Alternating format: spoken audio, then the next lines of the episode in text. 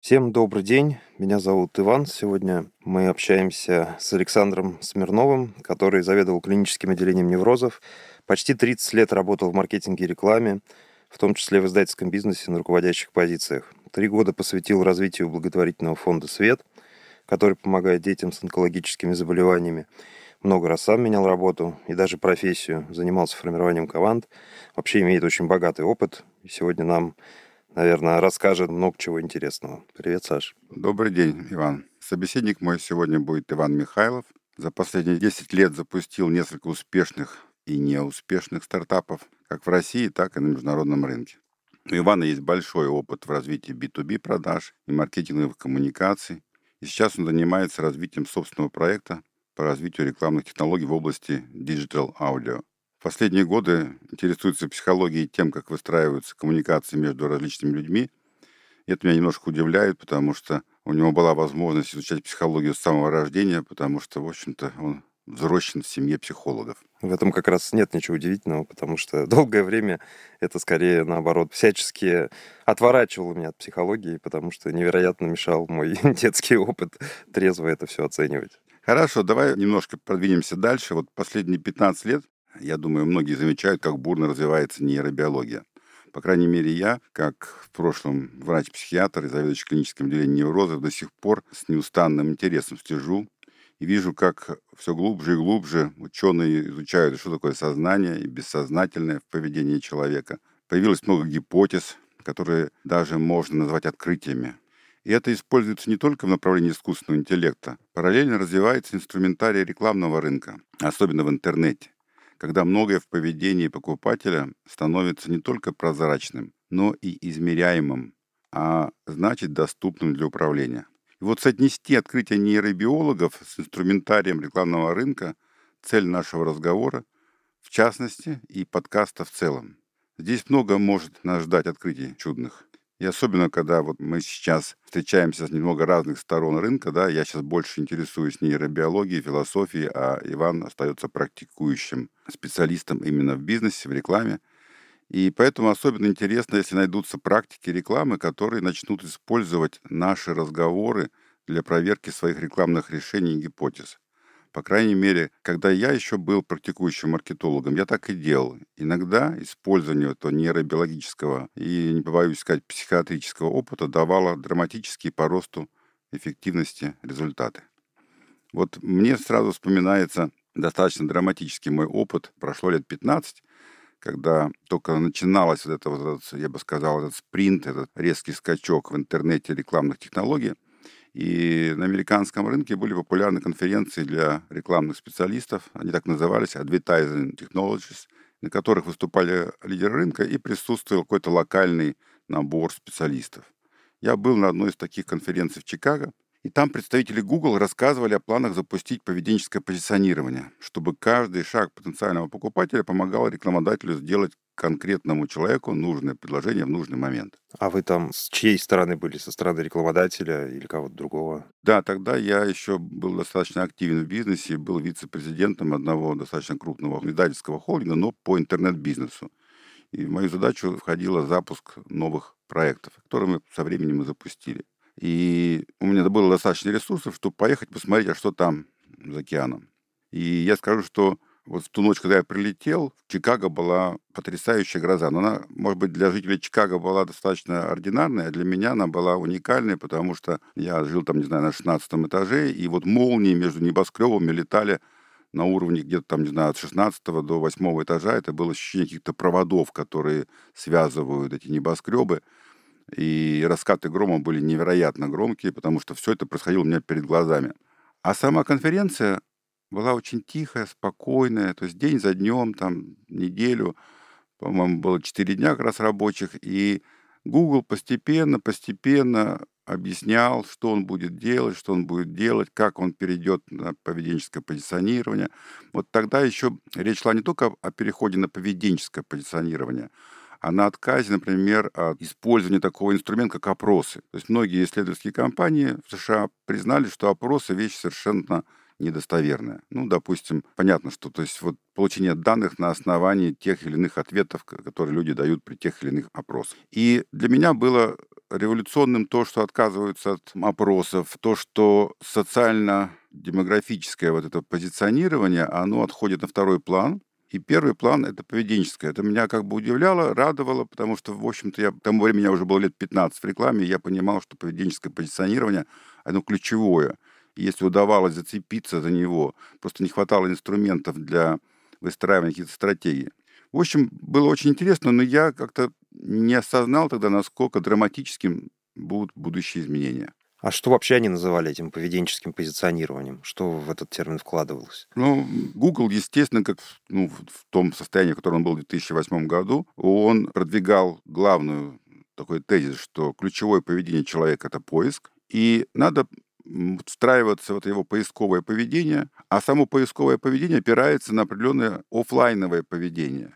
Но и в том числе это офлайновое поведение, его следы очень хорошо можно отслеживать онлайн. Понятно, что для Гугла было важно выстроить так поисковый механизм, чтобы он опирался не на соцдем, а на поведение. Поэтому там более жестко пошло таргетирование по месту, где человек находится, ближайшие магазины, ближайшие... Ну, в общем, это все, мы видели, как это все развивалось. А в то же время на этих же конференциях присутствовали такие ламповые маркетологи старой школы, которые пытались, вот это был буквально там один наверное, голос на сотню, пытались убедить, что как бы ни менялись каналы, как бы ни менялся маркетинг, какие бы цифровые технологии ни появлялись, очень важно не забывать про big бренд идею. То есть, по словам этих спикеров, вот в 2008 году человек получал, там, средний американец, примерно 3000 рекламных сообщений. Из них примерно 150 или 2% привлекали его внимание. 120, ну, то есть меньше 2%, вызывали раздражение. И только 20-30 ему нравились. То есть они исходили из того, что реклама жутко раздражает человека, но есть реклама, которая нравится. И из этого они делали вывод, что надо изучать потребности рекламодателя, быть к ним ближе, чем конкуренты, и возмущались, что 98% рекламы, то есть рекламных бюджетов, просто сливается в унитаз. Но вот сейчас, глядя на их доклад и вспоминая то, что они говорили, я понимаю, что ключевое в этой биг бренд идее – это какой вопрос главный задает себе главный профессионал. Как или что? Потому что большинство на рекламном рынке ползают в сторону вопроса «как» как использовать этот канал, как сделать рекламу круче, чем конкурента, как то, как это, как это. А ключевой вопрос, они говорили, это что? Что ты предлагаешь потребителю?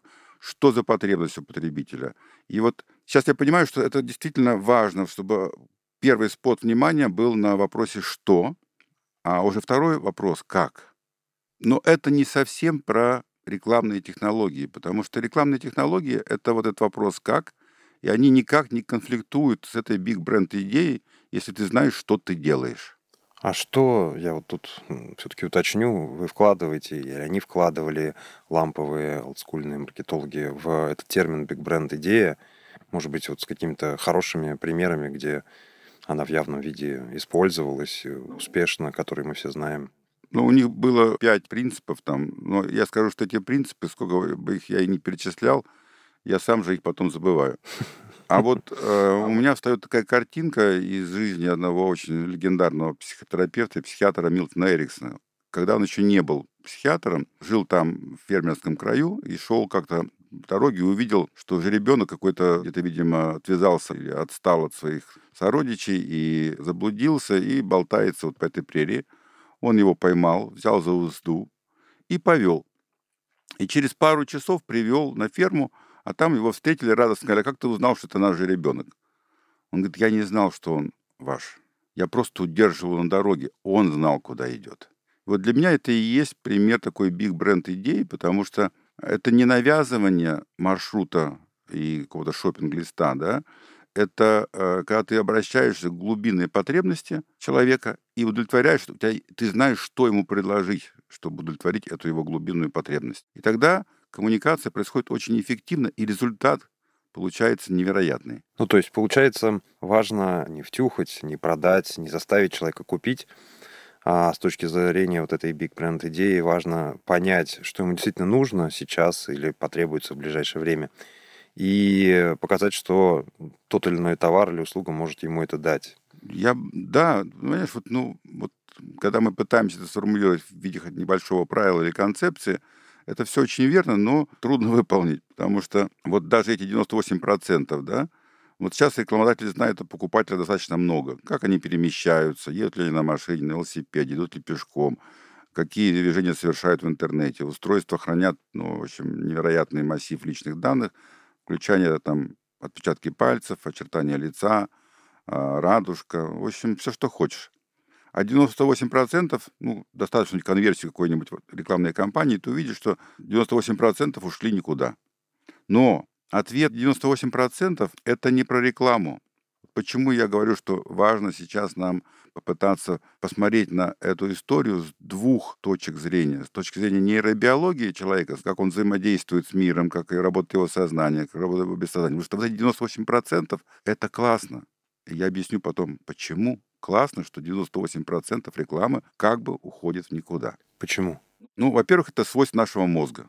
То есть сознательно человек использует только 2% полученной информации. Вообще организм поступает так наш. Вот если бы человек усваивал всю пищу, которую он съедает за жизнь, то весил бы, ну, вот тонн 40. А у меня есть один знакомый, который считает, что он бы весил 50 тонн. Да. Но вот этот завод, невероятный завод, фабрика, не знаю, из нейронов, бактерий, кишечника и прочих элементов действует иначе, выбирая вот этих 50 тонн то, что надо, остальное отправляет в унитаз и правильно делает.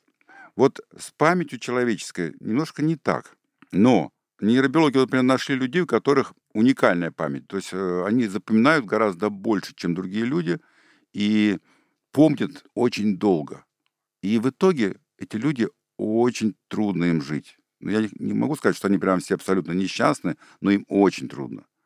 Потому что наш мозг должен не замечать большинство информации, которая летит на него от Вселенной. Он должен ее фильтровать, выбирать те 2%, которые стоит отреагировать сейчас. Даже когда мы изучаем какой-нибудь иностранный язык, мы учим новые слова и забываем старые. И это прекрасно.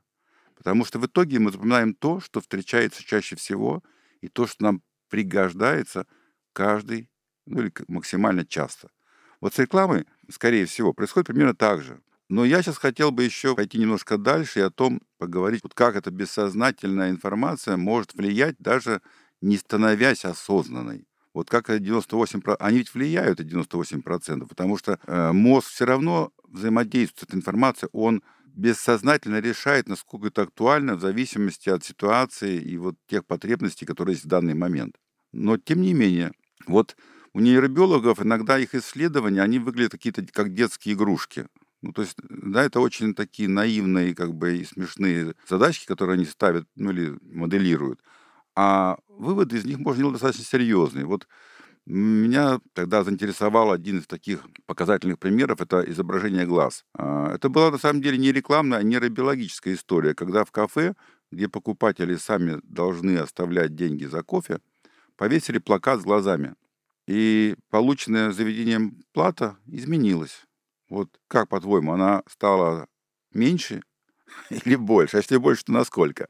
Ну, видимо, она увеличилась. Видимо, как-то ощутимо, раз э, это можно было легко измерить. Раз об этом стали рассказывать. Да, да, да. Ну да.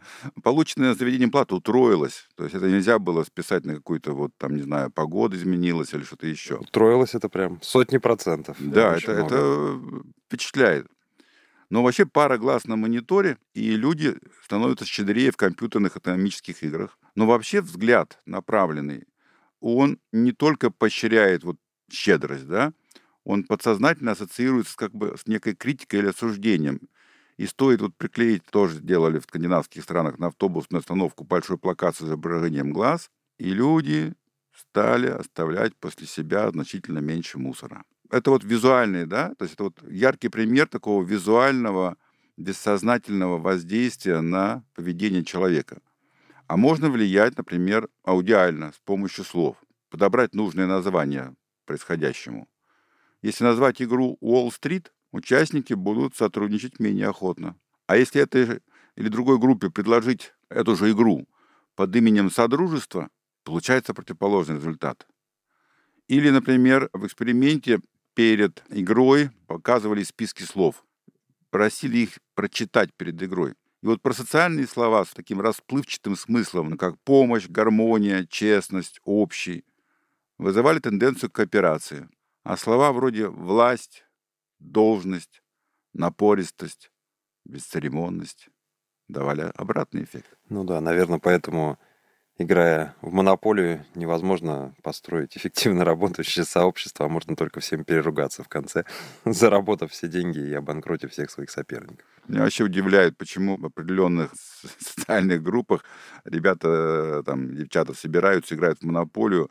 Вроде бы такой тимбилдинг, но на самом деле они тренируют у себя отнюдь не содружество. Совершенно, да. Что-то что разрушающее.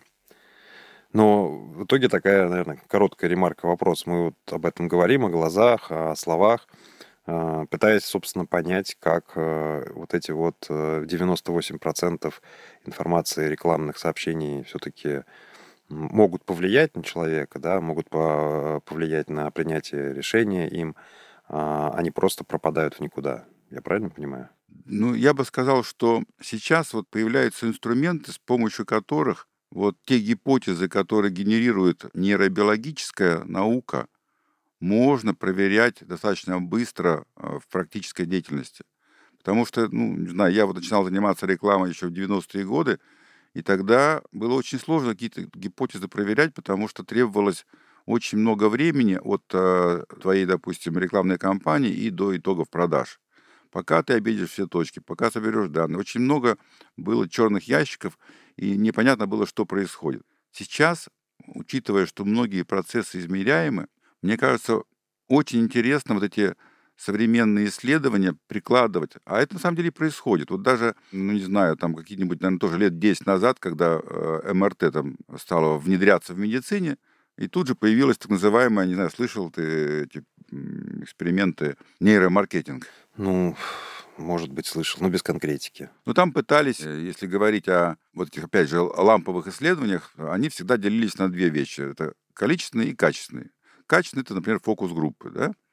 И собираются фокус-группы, и там выясняется, какие мнения существуют у людей, ну, предъявляют тот или иной продукт. Но затем нужны количественные исследования, чтобы понять, какое мнение в каком проценте в отношении продукта преобладает. И уже тогда заметили, что люди говорят одно, а делают другое. Ну вот классическое исследование от Sony по поводу плееров. Тогда, не знаю, помнишь ли те эти времена, там, типа фильма «Брат», когда у него был плеер там на поясе? Да-да. Какого цвета был плеер? Ну, наверное, черный. Да, он был черный. Вообще, в принципе, э, любая уважающая себя электроника была черного цвета. А, и Sony сомневался и провел фокус-группу, где предложил разного цвета плееры – и люди, которые находились на фокус-группах, очень живо обсуждали, что перламутровый подойдет к сумочке, там, серебристый меня вдохновляет и так далее, и так далее. То есть в рамках фокус-группы под модерацией они были очень щедры в позитивных оценках разных цветов плееров. Но там был один такой простой трюк. Когда они закончили исследование, им надо было уходить, каждой группе предлагалось на выходе в качестве вознаграждения за проделанную работу взять с собой плеер. И ну, очевидно, для, для меня уже очевидно, что 98% выбрали черный плеер. Да. И вот тогда, конечно, э, нейробиологи сказали, что а вот это соединимся с маркетингом, включим МРТ и посмотрим, когда человек говорит и делает вот эти отделы мозга работают, когда он только говорит, но не делает вот эти. И вот то есть они пытались локализовать, где правда, где ложь, где достоверный ответ, да, то есть они, понимая, что вот эта вербальная коммуникация часто недостоверна для принятия каких-то долгосрочных решений, пытались придать достоверность тем же вот опросам. Но я скажу, что хотя кто-то на этом заработал приличных денег, и книжки написали, в общем-то, жизнь показала, что, к счастью, у человека нельзя локализовать правду и ложь. А более, ну, единственное, что вот и итогом этих вот рывков в исследовании с помощью МРТ было открытие дефолтной сети. Это такая дефолт Model Network. Но об этом немножко как-нибудь другой раз. Угу. А сейчас я хотел говорить о том, что вообще нейробиология сейчас производит достаточно мощное впечатление. И все-таки какие-то вещи уже, ну, естественно, если даже мы э, не соединяем эти исследования с рекламой, все равно есть люди, которые пытаются это сделать. Вот э, даже людей, например, спрашивают, какой стиральный порошок лучше всего. И те, кто до этого прочитал слово ocean, океан, да, это западный рынок, с Мгм. высокой вероятностью называли какой порошок, как ты думаешь? Ну, даже не знаю. Ну, если ходить с английского языка, то tide, А, Прилив. понял. Да-да-да. да, океан, прилив. Можно еще Ариэль было называть.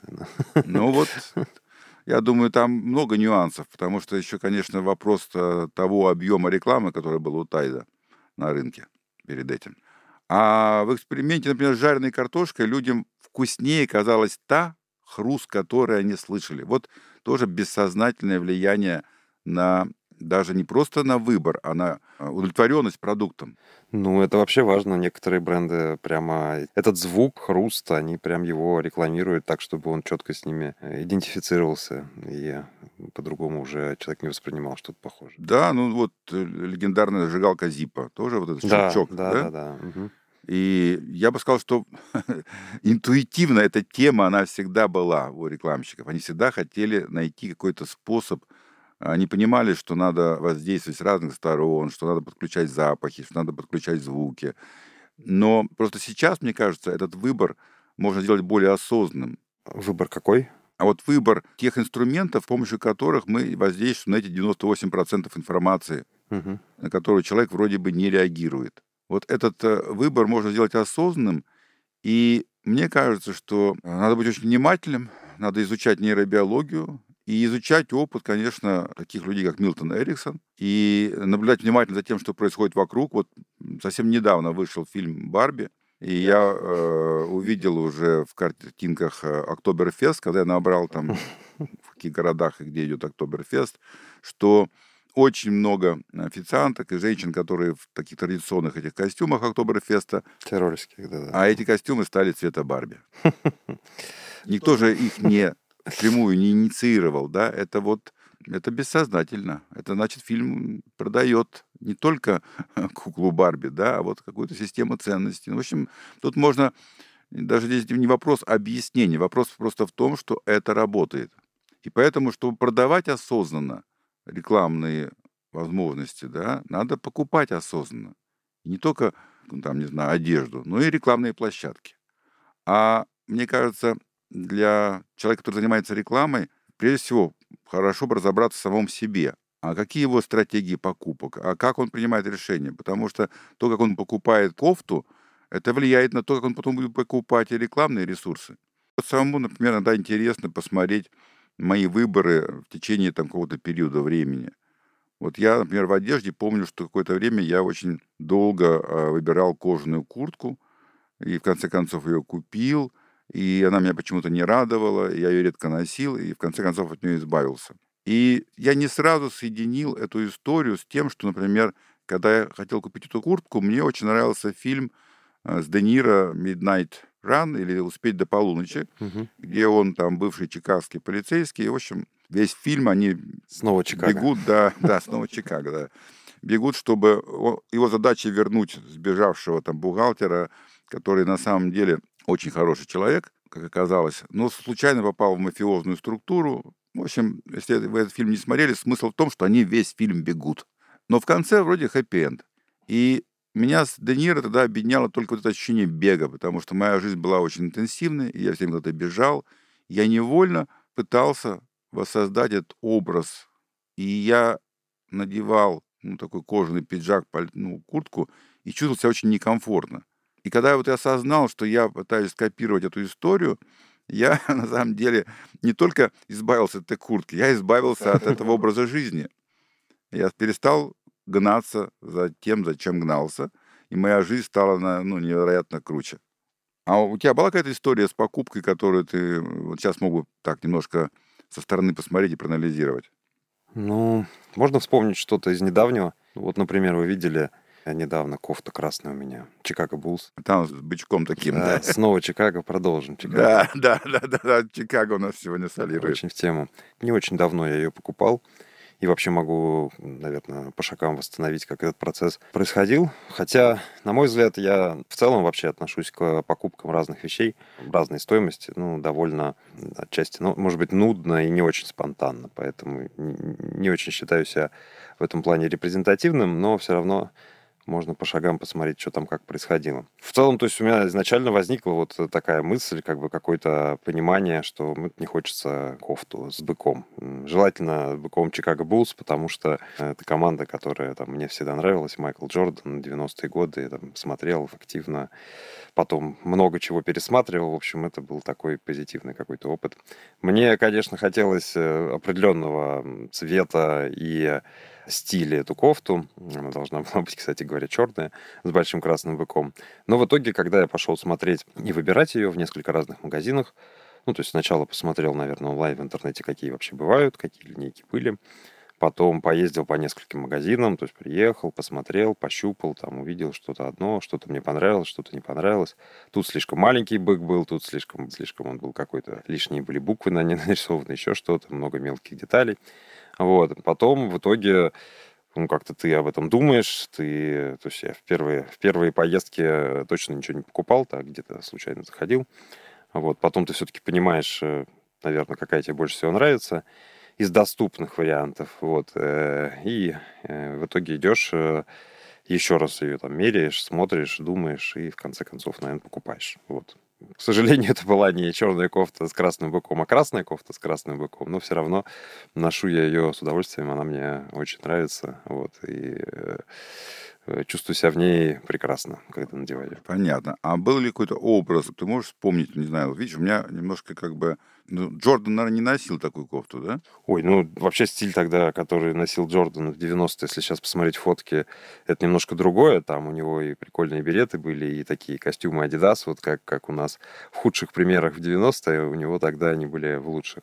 Ну, носил что-то другое, понятное дело. Э, я думаю, что это не лично с ним там связано, а в целом вот с этой атмосферой, с командой. Тебе это нравилось? Там, не знаю, постер у меня висел в детстве даже в школе э, где-то с э, этой командой. Вот, и в целом это такой символ, который тебя с этим, наверное, связывает. Хотя сейчас я не болею за Чикаго Буллс и не смотрю на них. Но э, кофта все равно тебя радует? Кофта меня радует. Ну, я люблю играть в баскетбол, регулярно хожу, играю. Каждый раз, когда ее надеваю, получаю такой позитивный эмоциональный заряд. Мне пойти хочется сразу мяч побросать, хочется прийти на какую-нибудь площадку с кем-нибудь поиграть в баскетбол. Вот видишь, как интересно. У тебя, получается, эта кофта скорее дань твоей любви и уважения к баскетболу чем mm-hmm. даже э, конкретному баскетболисту или даже команде, потому что в итоге... Наверное, я сейчас... Ты я... же избегал покупки кофты, где было бы Чикаго Буллс, да? Э, ну да, я, я прямо скажу, что на самом деле, когда задумываешься, задумывался я о покупке такого, э, скажем так, мерча, используя этот термин, то я, конечно, думал, ну, я смотрю регулярно НБА, там, на английском, иногда на русском, последние там лет 7-8. И я, конечно, думаю, вот мне хотелось бы какой-нибудь там элемент, э, связывающий меня с этой лигой, связывающий меня с этой игрой. Игрой с большой буквы, как они говорят. Ну, не считая там спортивных кроссовок, в которых я играю, допустим, которые я могу носить в повседневной жизни. И дальше ты смотришь, вот сейчас есть там 30 команд, вот что ты можешь выбрать. Есть там каких-нибудь 15 суперзвезд. И понимаешь, что нет, зачем себя ассоциировать с этим, ну, с текущим, непонятно, что будет дальше и так далее. Лучше с какой-нибудь э, эпохой уже явно вечной, которая никуда не денется и которая несет тебе что-то такое позитивное и не, не совсем сиюминутное. Угу. Понятно. Ну, вообще у тебя, конечно, достаточно осознанно, ну как, ну, ты не похож на импульсивного покупателя. Это правда. Но это здорово. Это, это, я бы сказал, вот твоя история, например, про, про кофту красную, у меня, например, вызвало бы доверие и к тебе как профессионалу, потому что я думаю, что если доверить тебе э, формирование каких-то рекламных решений, то ты также будешь достаточно тщательно и осторожно соотносить все, ну, я бы сказал, параметры предстоящей покупки. Иногда тоже бессознательно, потому что, может быть, со временем, когда ты когда-нибудь вернешься из истории с красной кофтой, ты заметишь там какие-то нюансы, которые сейчас еще не обратил внимание. Вот для меня, например, последнее время э, очень интересная тема – это переключение вопросов. Э, это очень мощный инструмент работы нашего мозга, и только недавно, я бы сказал, что нейробиологи научились э, прямо фиксировать этот процесс. Вот достаточно, ну, за такая вульгарная эта история э, о том, что ее трактовали с точки зрения конформизма раньше. То есть вот человек садится под наблюдением исследователей, ему предъявляют там серые, белые, допустим, фигурки какие-то, и он с точностью до 99% определяет цвет этих серых и белых фигурок. Потом его сажают среди там, 10 человек, которые специально посажены, и они начинают давать неправильные ответы, и он начинает или присоединяться к их решению, таких 75%, или не соглашаться. По крайней мере, так интерпретировал эту историю изначальный подход к этому эксперименту. Но не так давно нейробиологи заметили, что там происходит переключение за 250 миллисекунд. То есть, когда человек решает задачку серое и белое, вопросов нет. У него достаточно интеллекта, внимания, концентрации. Но когда вокруг появляются люди и дают свои варианты ответа, его мозг переключается с вопроса, какого цвета этот квадрат, на вопрос, с кем он. С большинством или с меньшинством. И поэтому вот этот неконформистский ответ, это не неконформистский ответ. Просто этот человек выбрал вот быть с теми. Он уже не решает, какой ответ правильный. У него другой вопрос, с кем он. И эта штука, она работает вообще, на самом деле, почти всегда. Потому что вопрос иерархии – это ключевой вопрос существования ну, вот, любого индивидуума. Ну, даже не знаю, что тут сказать.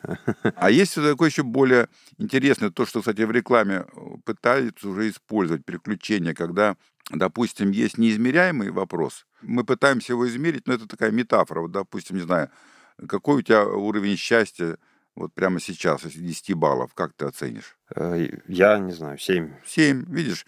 А я тебе скажу, не знаю, сколько раз ты катался на лыжах в прошлом году? Прошлый сезон был тяжелый, поэтому мало. Сколько? Скажи. А, три раза, наверное. Ну, в смысле, ездил а, кататься. Вот, видишь. И когда я задаю тебе вопрос о счастье, а потом о лыжах, ответ не коррелируется. 7 и 3, да? Угу. Но мы сейчас не можем это проверить, к сожалению. Надо было наоборот. Надо было задать тебе спросить, сколько у тебя было лыжных прогулок в прошлом году. Но это вот проводилось среди э, студентов. Там, конечно, немножко посложнее. Эта ситуация строится, там 20-30 вопросов задается бесконечно. Но там есть такие пары. Например, человека спрашивают, сколько было романтических свиданий за этот месяц. Он говорит, 4. А потом спрашивают, какой уровень счастья. И вот тут начинается корреляция. Угу. Если наоборот, корреляция не происходит. А если измеряемый и потом неизмеряемый Угу. происходит. Это и есть вот это вот самое переключение вопроса. Да, переклю- мозг переключается, он берет те цифры оттуда сюда. Вообще-то в рекламе это уже тоже работает. Пытаются люди переключить, например, не знаю, человек приходит покупать кроссовки, ему говорят, две пары, одна бесплатно. И он с вопроса, э, нужны ли ему это кроссовки, хорошие ли они, качественны ли, э, и вообще ему нужны ли вообще кроссовки, и хватит ли ему. На самом деле, если он пришел за кроссовками, обычно одной пары хватит. Он переключается на другой вопрос, выгодно ли ему купить две пары, да? И вот эти трюки с цифрами, они работают. Начинает считать, насколько это выгодно. Да, да. У меня была похожая ситуация, там, не знаю, тоже несколько лет назад, когда я пришел в хороший очень магазин, и мне надо было купить рубашку. Э, Я так делал иногда в поездках, вот брал с собой очень мало вещей, чтобы, если что-то потребуется, ну, пойду куплю, а потом Ага. будет память о поездке. Я вот помню, мы пришли в этот магазинчик где-то в Гонконге, и прекрасная рубашка, прекрасный магазин, а продавщица мне говорит, возьмите еще брюки, и скидка будет там 45%. А достаточно дорогой магазин. Но я сказал, мне не нужны брюки, мне нужна рубашка. С другой стороны, моя спутница прошлась по магазину, сказала, а может, тебе рюкзачок посмотреть? То есть она отреагировала, нашла этот рюкзачок. Рюкзачок был, конечно, прекрасный. И тут я уже сдался. Я взял рюкзак и рубашку, действительно сэкономив там эти 45%. Вот эта вот э, игра смыслов, она, она используется. Но ее можно использовать еще и более э, эффективно, если понимать, как это происходит взаимодействие этих контентов. Вот перед, после, да, вот эти э, цифры, какой, ну, я бы сказал, эмоциональный фон в предыдущем материале. Поэтому вот эти 98% бессознательного поведения уже не совсем черный ящик. Уже, там, не знаю, четырех и более часов очень многие люди ходят с айфоном в руках. И, значит, э, вот эти пять часов их поведение абсолютно прозрачное. Что ты думаешь хотя об этом? Абсолютно прозрачно. Ну, не абсолютно, но очень прозрачное, потому что уже виден маршрутку, где человек идет, правильно? Ну, там много чего видно, да. Ну, много чего видно. По, по крайней мере, многие вещи измеряемы в этот момент уже. Ну, они измеряемы, да, понятно, поведение. Ну, маршрут, на самом деле, очень сильно влияет на вообще измерение потребностей и интересов, если уж об этом говорить. И тут даже есть э, кейсы с гипер такой точностью, ну, скажем, работающие, например, на японском рынке, у нас такие штуки не запустили, хотя у нас тоже такого рода данные собираются, и на самом деле зачастую даже не теми, кто производит э, телефоны, а теми, кто обеспечивает там связь, грубо говоря, у них данных еще больше. И вот э, когда ты можешь анализировать этот э, большой массив и поток вообще перемещений человека, особенно, допустим, в, в городе, да, где много у тебя точек, так называемых этих points of interest, и ты, соответственно, мимо них проходишь, и как ты мимо них проходишь, как часто ты мимо них проходишь, проходишь, что тебя окружает, на самом деле позволяет тебя, с одной стороны, сегментировать твои интересы, а с другой стороны, иногда позволяет и, ну, вот, вот это точечное взаимодействие. Как раз, не знаю, насколько там сознательно и бессознательно вот эта вот коммуникация получается. Но если ты условно идешь там мимо какого-то магазина, продающего какие-то вполне конкретные товары, то можно тебе за 10 минут до этого, зная, что ты там, в 95% случаев пройдешь мимо этого места, какую-то правильную рекламу показать для того, чтобы ты все-таки в этот магазин сегодня зашел, например.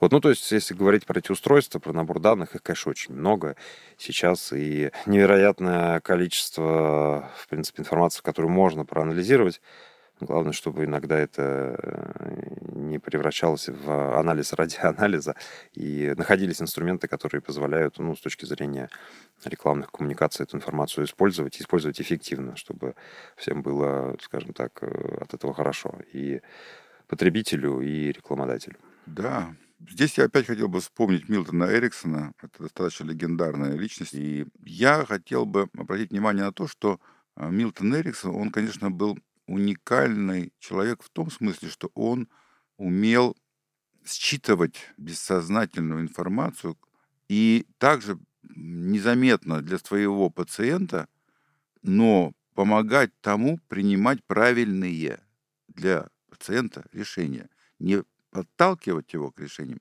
а помогать реализовывать правильные решения.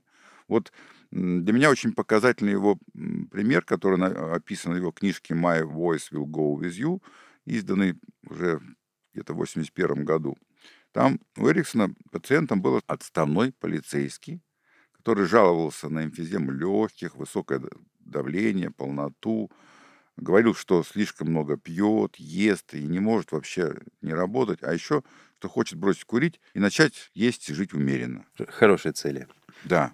И вот э, Эриксон выяснил, что у бывшего полицейского рядом с домом есть и ресторан небольшой, и овощной магазин, и винная лавка. И он спускается, затаривается, поднимается. И, в общем, вот весь его маршрут — это спуститься, подняться. И тогда он посоветовал своему пациенту ходить за сигаретами в другой конец города и брать одну пачку за раз, а не впрок. Также он попросил поступать с продуктами, покупать их в магазине подальше и ровно столько, сколько нужно, чтобы на один раз. И с алкоголем. Выпивать по стаканчику в разных барах, расположенных на приличном, ну, то есть вот миля друг от друга. Да, это называется сейчас бар-хоппинг. Да. Но, видишь, здесь дело в том, что после этих советов полицейский сначала ушел разъяренным. Ему показалось, что вообще он пришел к какому-то психу. Ну, вот это... А, мы же не, не слышим этого разговора, мы не видим, как они взаимодействовали. А в итоге этот полицейский начал следовать этим советам. По сути, он для него это было достаточно естественным поведением, потому что таким образом он воспроизводил свою работу. Он шел от бара к бару, от магазина к магазину. Он, э, то есть ходьба стала его основным поведением. То, что и было при его службе. Он как бы вернулся на службу. И вот это возвращение на службу бессознательное, резко сократило его потребление всех этих не всегда полезных вещей. И спустя где-то месяц с небольшим к Эриксону пришел другой человек, который сказал, что он знаком этого полицейского, и тот ему его рекомендовал как единственного психиатра, который знает, что делает. Потому что выяснилось, что после этого разговора с Эриксоном и после там недельных прогулок тот вообще перестал покупать сигареты, и теперь точно знал, что хождение в магазин для него – это сознательное действие, и он может его контролировать. А ведь Эриксон у него не отбирал ни еду, ни сигареты, ни табак, ни выпивку. Он просто дал ему возможность гулять. Ну вот как это удалось сделать Эриксону, мы с вами как бы не поймем. А Гриндер и Бедлер все время попытались проанализировать. И что-то у них получилось. Но мне кажется, что до конца воспроизвести то, что делал Эриксон, ну, практически невозможно, потому что он научился вот этому взаимодействию с бессознательным, пройдя через невероятные испытания в детстве. В детстве у него была достаточно тяжелая форма полиэмилита, и он в раннем детстве, где-то там, не знаю, с пяти лет... Э, Частая общем, болезнь тогда для американского Да, да он лежал, э, в общем-то, обездвиженный, а мимо него скакали его брат, там, э, маленький, э, сестренка, говорится. Он, как он потом рассказывал, я достаточно быстро понял, что когда сестра говорит «да», это не всегда «да», когда она говорит «нет», это не всегда «нет». Это в какой-то степени не было бы, да, вот так случилось. Потому что есть, опять же, вот совсем недавние исследования.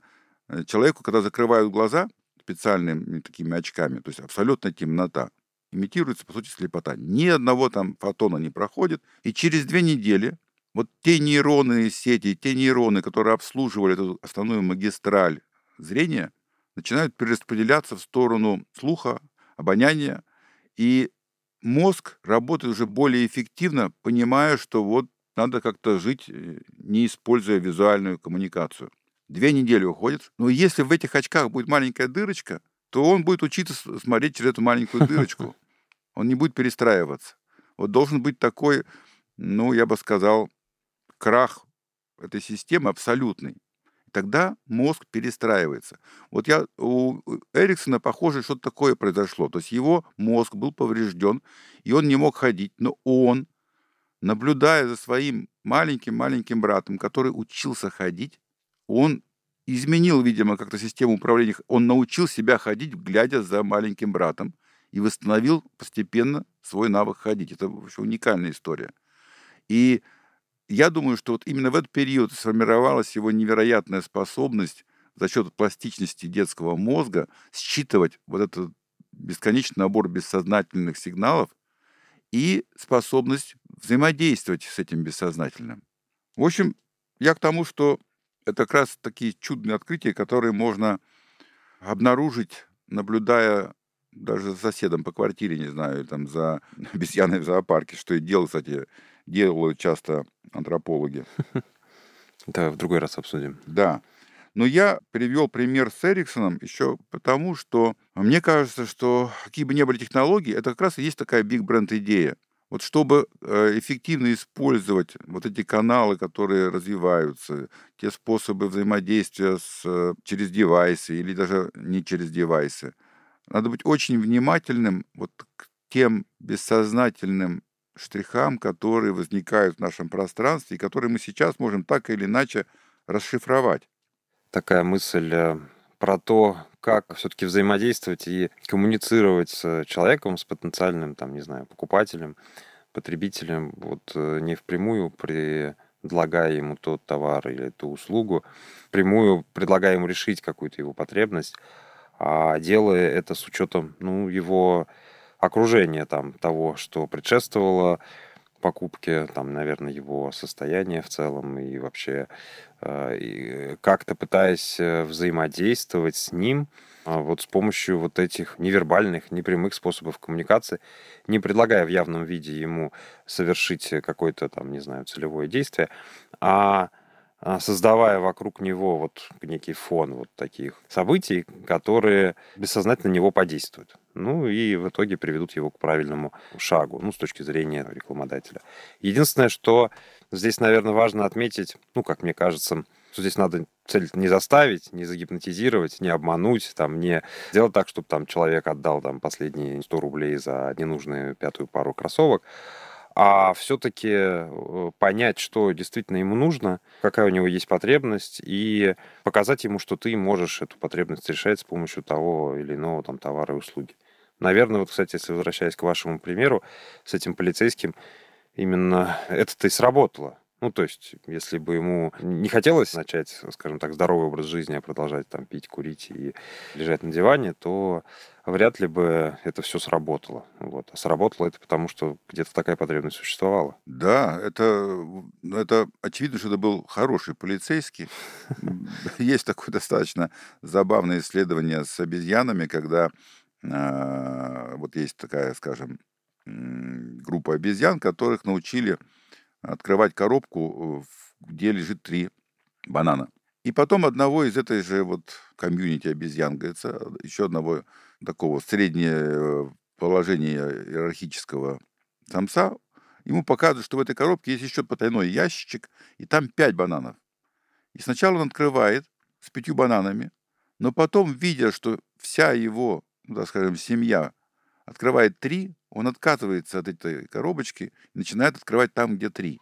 Жизненный опыт ему подсказывает, что не надо так делать, только, только хуже будет. Да, вот это интересный вопрос, что вопрос иерархии важнее количества бананов. То есть э, он не хочет поссориться со всей своей... И он не... А они не могут у него научиться. Потому что, чтобы они у него научились, он должен быть альфа-самцом. Вот если бы он был альфа-самцом, они бы у него научились открывать коробочку с пятью бананами. Ну, понятно, у них э, задача не научиться у него, э, в случае, если они вдруг увидят какой-то позитивный опыт под названием «пять бананов» вместо трех, а у них будет другая задача, как бы вернуть его на его же уровень иерархии, который у него должен быть, в том числе с точки зрения того, что у всех три банана, и у тебя, давай, дорогой, тоже будет три. Да, это вот это э, острейшее чувство справедливости присуще не только людям. Вот это очень красивое исследование. Кстати, иногда сейчас в Инстаграме пытаются его очень хорошо, говорится, воспроизводят с помощью собак. А начиналось тоже вот с обезьян, когда э, обезьян просили сделать... Они вообще, в принципе, любят играть в разные игры. И вот они играли, ну, они эту игру воспринимают как некую работу. И э, морковка в качестве вознаграждения. Потом одной из них дают вместо морковки виноград. И все остальные отказываются играть уже за морковку. Вот это чувство справедливости, это такая серьезная вещь. -то. Да. Ну, это, да. Тут, наверное, можно развивать эту тему и много чего еще обсудить, но мне кажется, в рамках какого-то наверное, другого диалога сейчас нам надо... Так, а вот, э, понимаешь, здесь вопрос, достаточно ли осознанно принимаются те или иные решения и компании, потому что когда мы покупаем, ну, не знаю, какие-то вещи, там, не знаю, свитер, Теслу, бананы, да, э, ну, мы легко как бы себя воспринимаем как покупателя, да. А когда, допустим, я э, покупаю какие-то рекламные ресурсы, ну, допустим, мне надо продвигать что-то на рынок, и я иду, и мне предлагают там какие-то рекламные кампании на разных каналах, разные, да, я ведь тоже покупатель. Ну да, конечно. И вот здесь иногда сохранить осознанность достаточно сложно. Особенно, если у тебя есть ресурсы, ну, и ты можешь их потратить. Потому что на рекламном рынке тоже есть свои вот эти тренды, я бы сказал, вот эти ящики с тремя бананами. И есть ящики с пятью бананами, которые не принято открывать. Да, это правда. Поэтому вот у меня как бы такой, знаешь, промежуточный, что ли, вывод из нашего разговора, что мне кажется, что, конечно, мы с тобой вряд ли сейчас вот прямо поговорили, кто-то вдруг нас услышал и побежал делать все по-другому.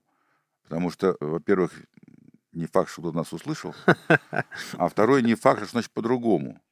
Но мне хотелось бы вернуться к банальной вещи. Вот, допустим, как избегают импульсивных покупок в бытовом формате, да? Вот э, давай пройдемся, посмотрим. Ну, ну очевидно, что э, сейчас достаточно много советов, как избегать импульсивных покупок. Есть такой совет, как принимать решение покупки, находясь дома. Хороший совет. Заранее. Да. Угу. Ты его используешь? Ну, то есть у тебя есть такое поведение? Ну, я да. Ну, то есть зависит от покупки. Ты, в принципе, стараешься... Э, я стараюсь э, подумать о том, что тебе надо, и только тогда пойти в магазин. Я вообще а стараюсь... Вот, кстати, вообще время... стараюсь не ходить в магазин. Одно время у меня раз. было приложение со списком покупок. И там, когда идешь в магазин, я потом его почему-то удалил. Там нажимаешь, э, что ты это взял. Он, прямо вот он пикает, пикает там Я знаю, почему вы его удалили, потому что оно вам доставляло дискомфорт. И после того, как вы смотрели на свой фактический набор продуктов и на список, который был, вам становилось, наверное, обидно. Нет, нет, мне кажется, там были какие-то навороты у этого приложения. Оно стало, ну, в общем, требовать от меня что-то другое уже там. Угу. Ну, хорошо, а вот то есть ты со списком в магазины не ходишь? Не, я хожу. Ну, а это касается в первую очередь э, продуктов. Я стараюсь, чтобы этот список был. Скажу прямо, что далеко не всегда удается ему следовать. А, все равно ты что-то еще покупаешь, все равно на тебя действует то, что создают там маркетологи внутри магазина, чтобы ты купил что-то еще. Есть сопутствующие товары, миллион способов. Но я скажу, что если удается выйти из магазина, купив э, ровно то, что было в списке, это, конечно, определенное чувство удовлетворения такого. И можно собой практически гордиться в этот момент. А вот, ну, это раз в неделю покупки или раз в две недели? Раз в неделю скорее. В среднем раз в неделю. Хорошо. А холодильник, когда вы проверяете, есть продукты, которые ну, уже надо выбрасывать? Бывает иногда, конечно. Все-таки что-то куплено слишком впрок, да? Ну, либо слишком впрок, не знаю, испортилось раньше времени. Ну, нельзя утилизировать все. Наверное, можно так. Иногда бывает, что у тебя пустые полки в холодильнике.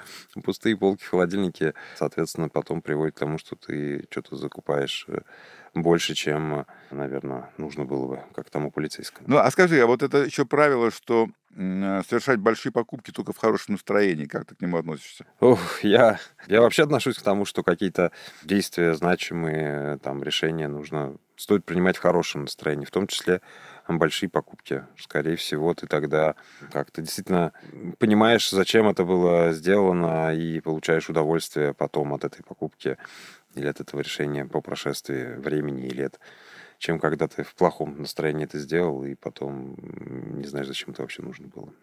Ну, я бы сказал, что это относится не только к покупкам в целом. Конечно. Так, так вот, понимаешь, вот я сейчас прошелся, там есть понятие этого избегать покупок в один клик в интернете, да? Угу. Это вот тоже попытка противостоять бессознательным таким жестким давлением, да? Да, вообще лучше не привязывать никакие карточки никуда, потому что там довольно много инструментов, которые постоянно а, пытаются повысить эту самую конверсию в покупку, и прямо ты на них смотришь, ну, я, по крайней мере, на них смотрю, и видишь, э, где-то они более явно торчат, где-то менее явно, но прям везде торчат, где-то совсем некрасиво торчат.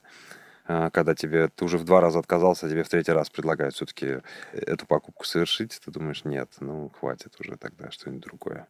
Это, знаешь, мне кажется, еще вопрос, вот если говорить о импульсивности и настроении, в бизнесе тоже хорошо бы э, принимать решения в хорошем настроении, планировать их при закрытых дверях, чтобы потом рынок не повлиял, и ты не начал действовать или так, как действует большинство, или так, как делает меньшинство, то есть вот э, становясь э, в позицию этого кон или не конформиста, да, а отдавая себе отчет в том, что это невозможно не сделать. Вот я приехал в тот же Чикаго на рекламную конференцию, да, я невольно переключаюсь с вопроса, что есть хорошо, что плохо, на вопрос, что думают большинство и что думает меньшинство. Это неизбежно происходит. Ну да. Более того, наверняка есть опыт, ну, любого человека, опыт жизненный в том плане, что если ты начинаешь спорить с большинством, это обычно ни к чему хорошему не приводит. Ну, если ты такой небольшой начальник, и у тебя есть еще там пару-тройку человек, которые тебе помогут.